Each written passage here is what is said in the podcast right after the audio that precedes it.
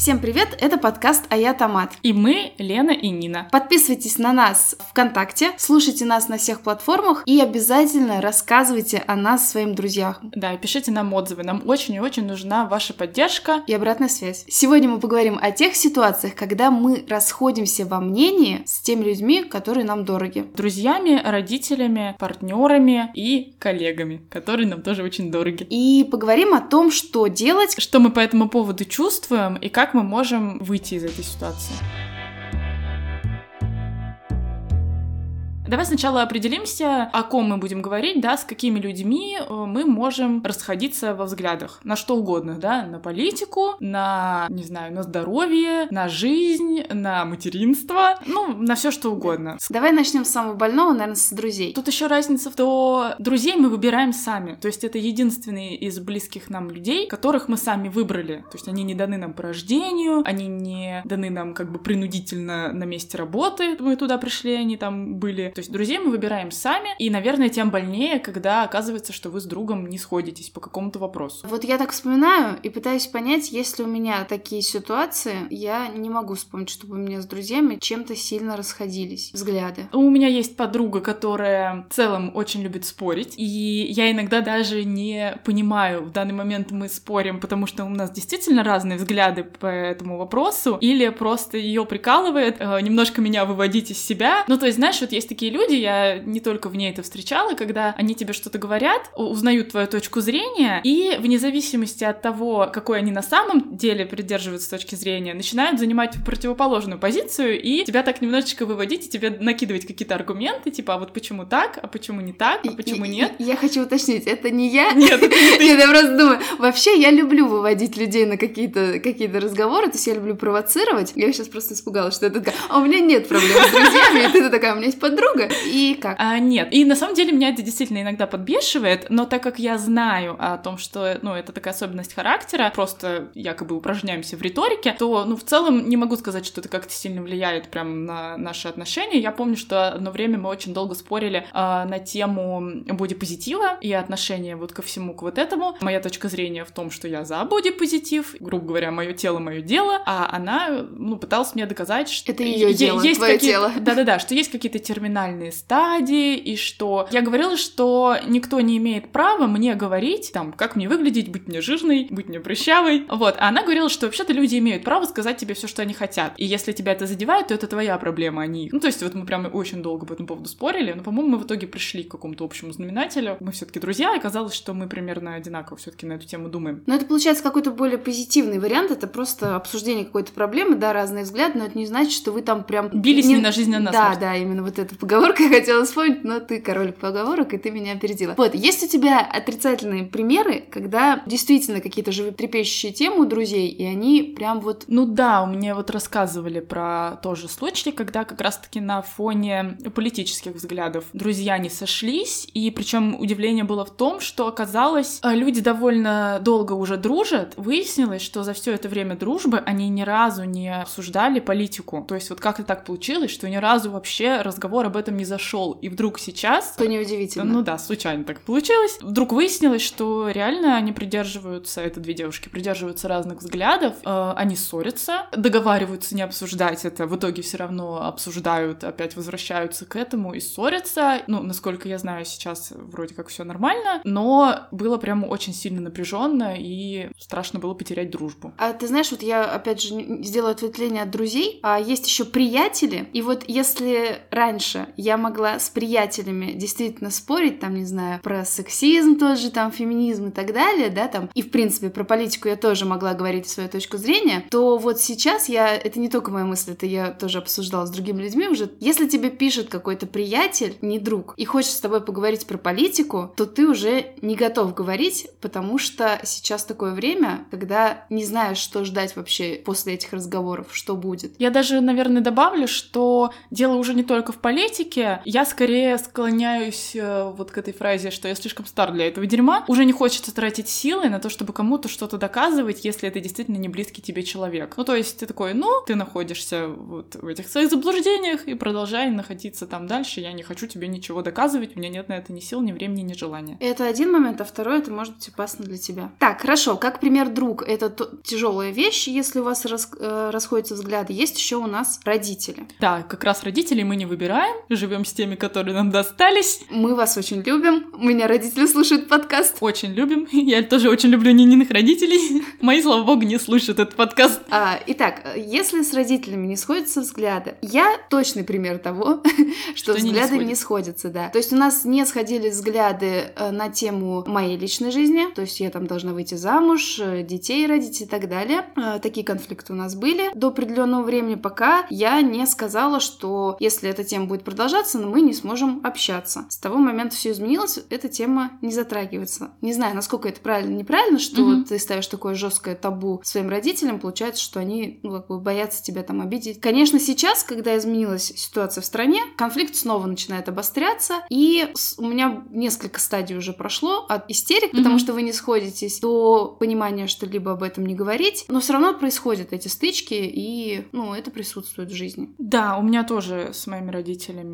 естественно, мне хочется сказать, разные точки зрения, в том числе и на личную жизнь, и на последние события тоже. Вот э, ты говоришь, что у тебя получилось поставить жесткое табу, и после этого перестали э, затрагивать эту тему. Я хотела сказать, что тут, конечно, зависит все не только от тебя, ну, то есть ты можешь просить, можешь сказать, я больше ни к вам не приеду, но есть еще вторая сторона, которая может послушать и действительно бояться сделать тебе больно, а может не бояться сделать тебе больно. У меня была такая ситуация, когда я с мамой очень жестко расходилась. Ей казалось, что она имеет э, право голоса относительно моей личной жизни, а мне казалось, что нет. Вот, и, ну, сколько я ее не просила, ее совершенно не интересовало, что она делает, мне действительно больно. Но я думаю, этот вопрос э, здесь, э, он даже не о том, что мы иначе мыслим, а скорее про как раз-таки сепарацию. Наверное, мы с тобой в будущем еще подробнее об этом поговорим. Смысл в том, что да, мы должны понять, что наши родители это другие люди, и мы не несем за них ответственность, и их мнение никак не характеризует нас. Вот у меня была такая мысль, да, что если вот мои родители думают неправильно, по моему мнению, то вроде как это я как будто бы немножко неправильно. Нет, мы никак, ну, мы абсолютно разные люди, и я взрослый человек, и они взрослые люди. И вот как только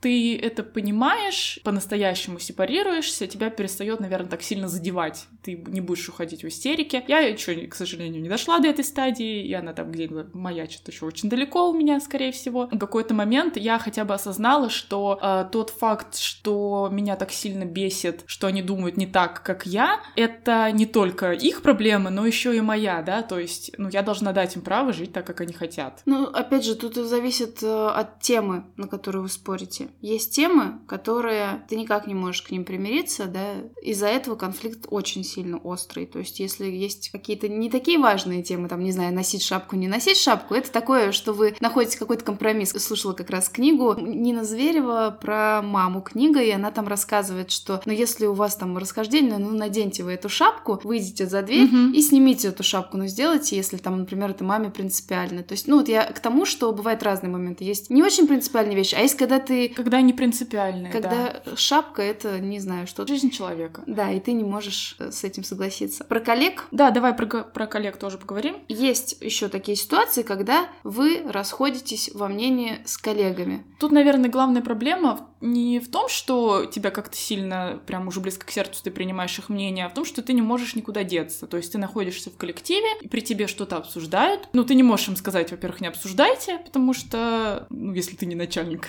если начальник, может быть, и можешь, хотя тоже я не уверена. Ну и уйти никуда не можешь, потому что это твое рабочее место, и тебе приходится слушать какие-то высказывания, которые, возможно, причиняют тебе моральную боль.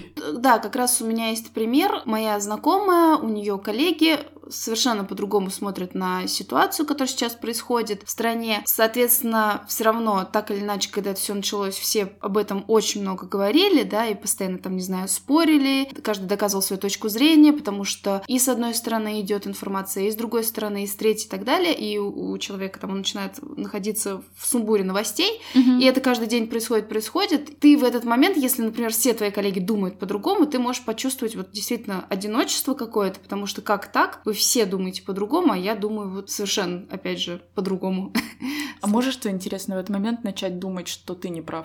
Абсолютно, так и есть. То есть одна из мыслей начинается, что, может быть, я не прав. Но, опять же, это с коллегами. А с друзьями, с которыми ты, скажем так, одного, э, как бы не сказать, социального слоя... А, одного поля ягода. Да, да, одного поля ягода, я имею в виду вот эту вот одну информацию ты угу. получаешь, там, у тебя больше источников, ты скажешь, не веришь как раз одной информации, а ты берешь несколько источников и можешь критически мыслить, и примерно, если ты так живешь, то и твои друзья примерно такие же, а у коллег может быть, например, прямой путь, они никак не хотят рассмотреть разные точки зрения. Ну, Смотрят Первый канал. Я не буду вырезать это.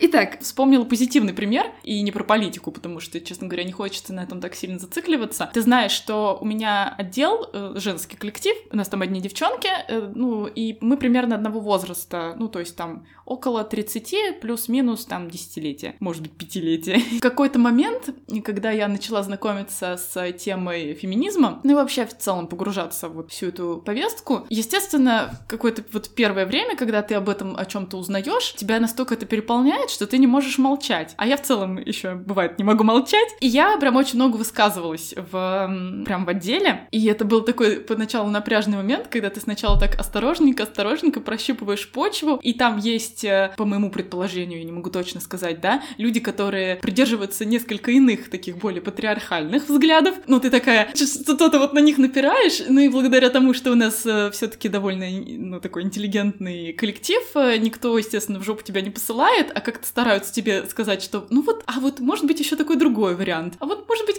какой-то еще другой вариант. И, ну, и в результате это на самом деле дает позитивный результат, потому что вы рассматриваете разные точки зрения. Ну и в конце я уже, э, там, по прошествии там лет, я уже начала шутить, что у нас здесь маленькая феминистическая ячейка, которой я являюсь руководителем, и постоянно в массы какие-то кидаю новые идеи. А ты можешь примеры сказать, что ты выбрасывала? Слушай, ну это на самом деле все такое типичное. Кто должен дома готовить? Э, вот про 8 марта мы с тобой обсуждали, кому нравится поздравления в стиле в украшении коллектива, как должны распределяться обязанности по воспитанию детей в семье. Ну, какие-то вещи для тебя являются само собой разумеющимися, а потом ты узнаешь, что у кого-то в семье не так, у кого-то вот там обязанности по хозяйству по-другому разделяются. У меня, допустим, папа всегда с детства готовил. Это не связано было с моим детством, просто мой папа готовит, и он еще работает по сменам, поэтому он довольно часто днем дома. Ну, как бы логично, если он днем дома, то он готовит. А там, пойдя на работу, это вот другой был коллектив, но он был тоже женский, я узнала, что для кого-то там, если мужчина раз в полгода приготовил шашлыки, то это типа прям праздник. Ну, то есть вы так или иначе сталкиваетесь начинаете все это обсуждать. Если у вас с партнером расходятся взгляды, у тебя есть такие ситуации, когда прям расходятся, расходятся?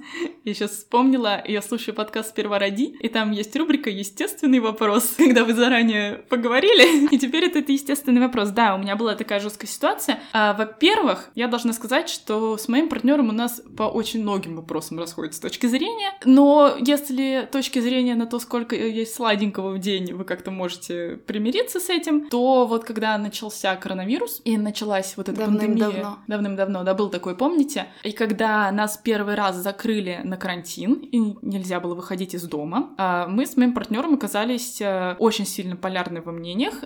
Я, как человек вообще очень ответственно соблюдающий вся, всяческие правила. Инструкции. Инструкции, да. Я читаю инструкции к утюгу. Я прям очень жестко в это верила во все, что нельзя ни в коем случае выходить из дома, что ты подвергаешь опасности там всех и вся. А Леха, назовем его Леха, я не партнером, он как раз-таки очень свободно ко всему относился, не считал, что нужно обязательно сидеть дома. Возможно, сейчас, кстати, я его сдаю, и это нельзя говорить. Но да, он не считал, что проблема в том, что он выйдет из дома там и дойдет куда-нибудь там до магазина или встретится с родителями, ну что-то такое. И мы прямо нормально так ругались на эту тему. В какой-то момент, э, вот этот выпуск я тоже не дам ему послушать, как и предыдущий, а в какой-то момент все дошло до того, что он просто ушел из дома, а я осталась дома пить вискарь.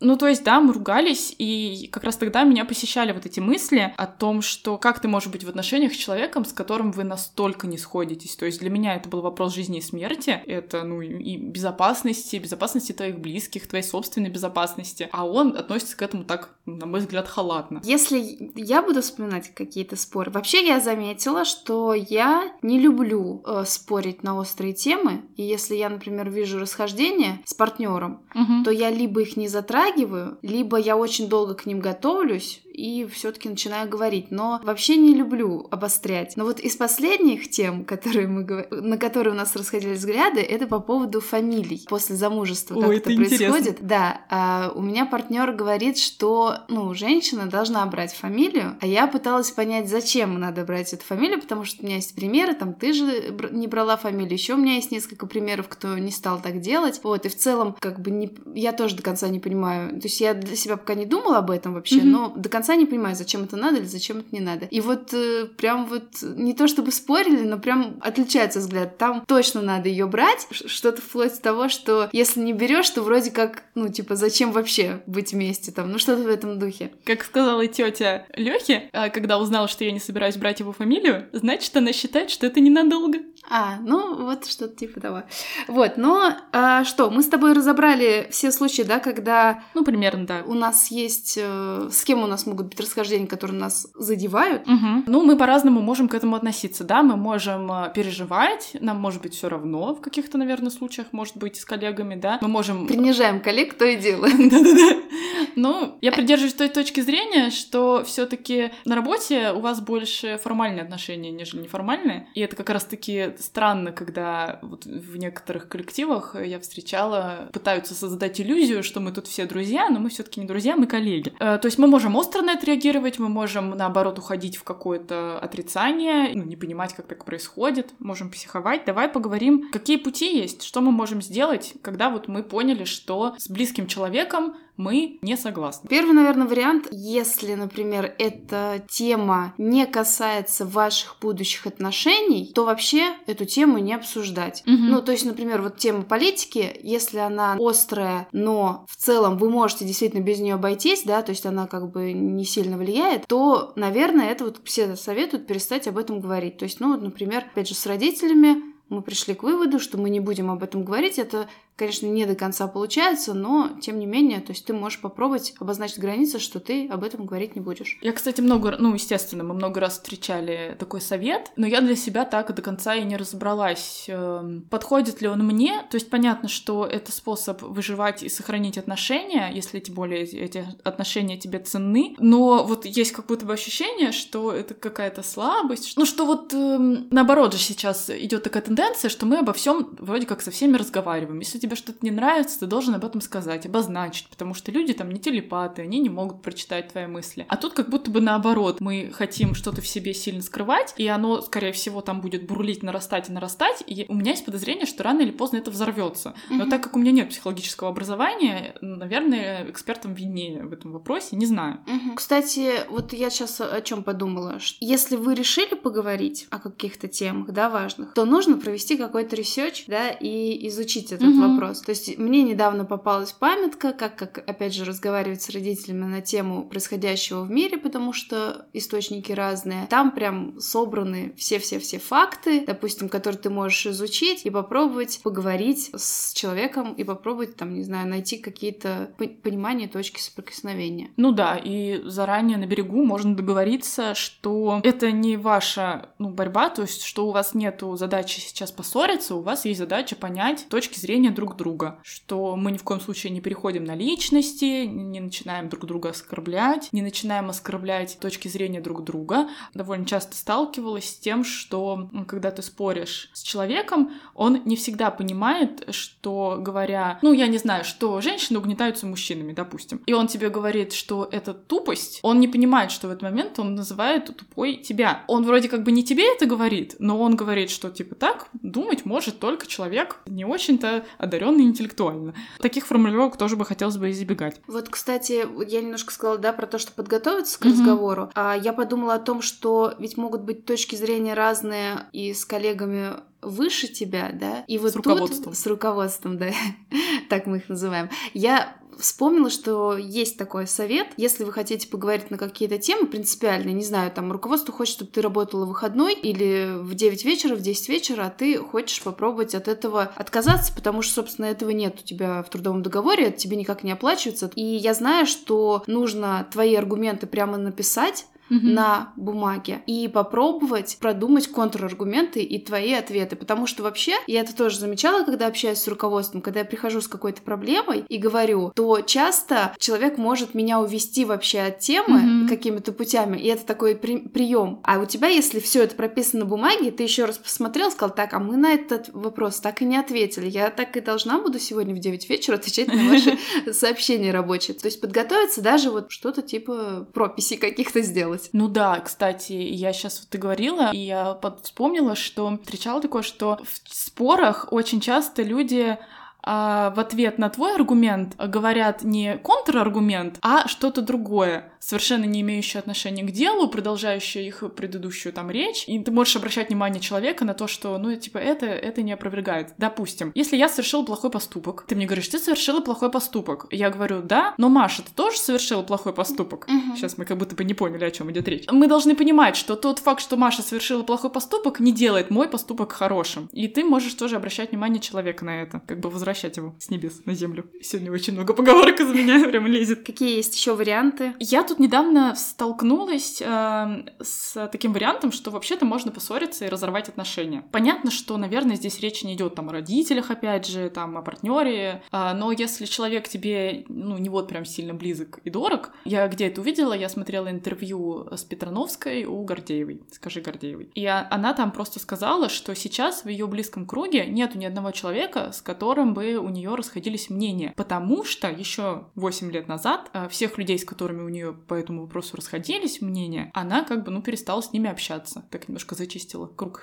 общения. Угу. Если не брать, опять же, тему политики, а вообще других каких-то вопросов, я думаю, так и происходит в жизни, что с кем у тебя расходится мнение на какие-то важные вещи, ты действительно перестаешь с этими людьми общаться. Просто изначально там ты дружишь, потому что там, ты в школу пошел, в университет и так далее, а со временем ты как раз составляешь тех, кто тебе близок по... По духу, да? Да, по жизни. И вот по поводу поссориться, ты говоришь, вот можно как бы разорвать отношения, но ведь вариант поссориться, выплеснуть mm-hmm. какую-то эмоцию, это, наверное, тоже хорошая вещь. Я просто читала, что э, вроде как в отношениях, например, если вас что-то накипает, поссориться это не так плохо. Ну да, да. Если при этом вы, конечно, не оскорбляете друг друга и не посылаете друг друга туда.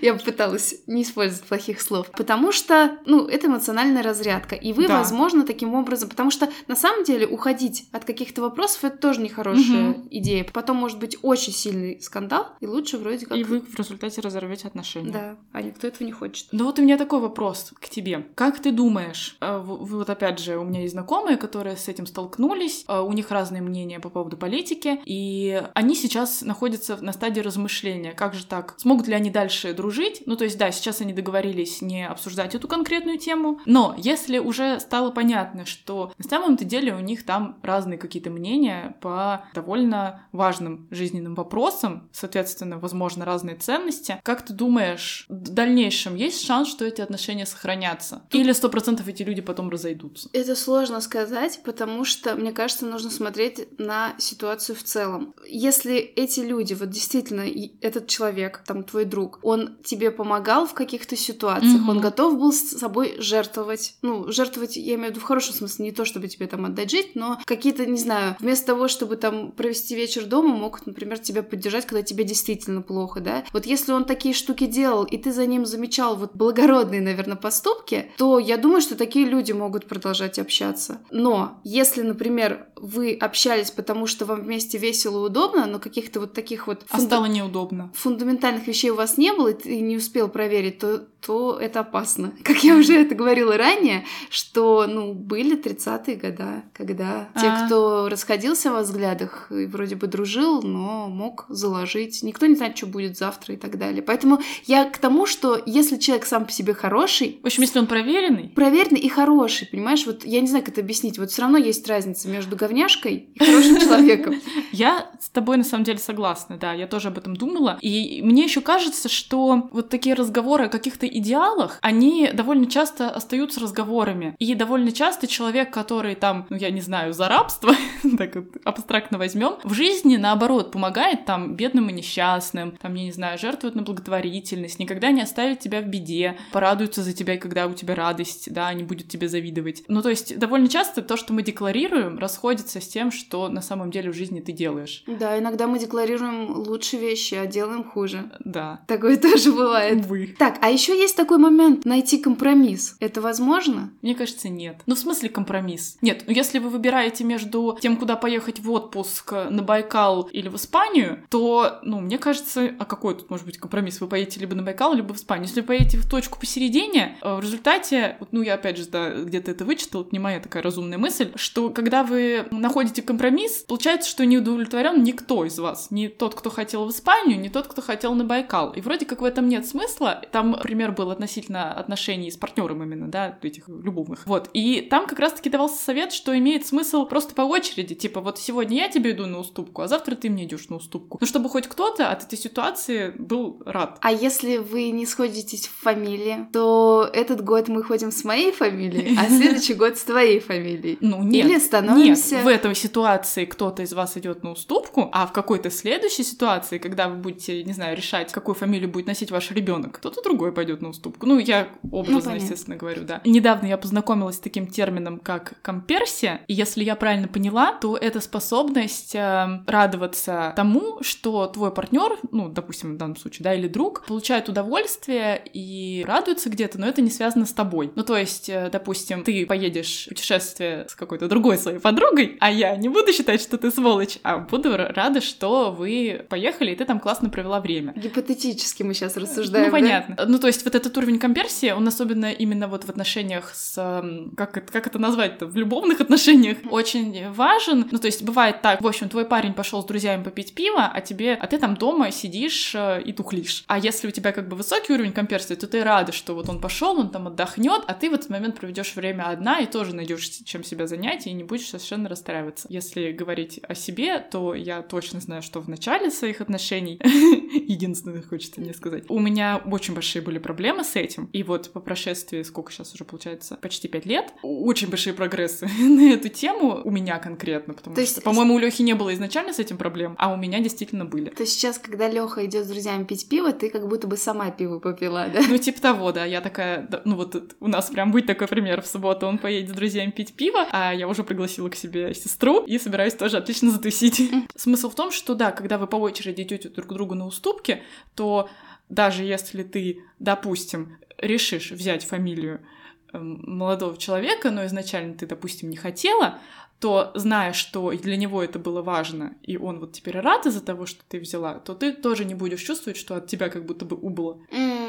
То есть Хорошая ты будешь тема. рада за него. Я читала, как э, быть в этих ситуациях, когда вы не сходитесь mm-hmm. во мнении, да, и ничего с этим не поделаешь. Важно сказать, что ты понимаешь другого человека, понимаешь его чувства, объясняешь этому человеку свои чувства, говоришь, что ты чувствуешь. Используешь я сообщение. Я сообщение, да. Разрешаешь тому человеку иметь свою точку зрения, и оставляешь за собой право иметь собственную точку зрения. И это вроде как ну круто, должно я, работать. Я согласна. То есть на базовом уровне вы просто друг друга уважаете, даже если вы расходитесь. Ну, я думаю, можем подводить итоги, что главное относиться друг к другу с уважением, не оскорблять личности. То есть смысл в том, что мы же сегодня говорим о людях, которые нам близки, а если они нам близки, по каким-то поводам, то, то они нам близки. Потрясающе сформулировала.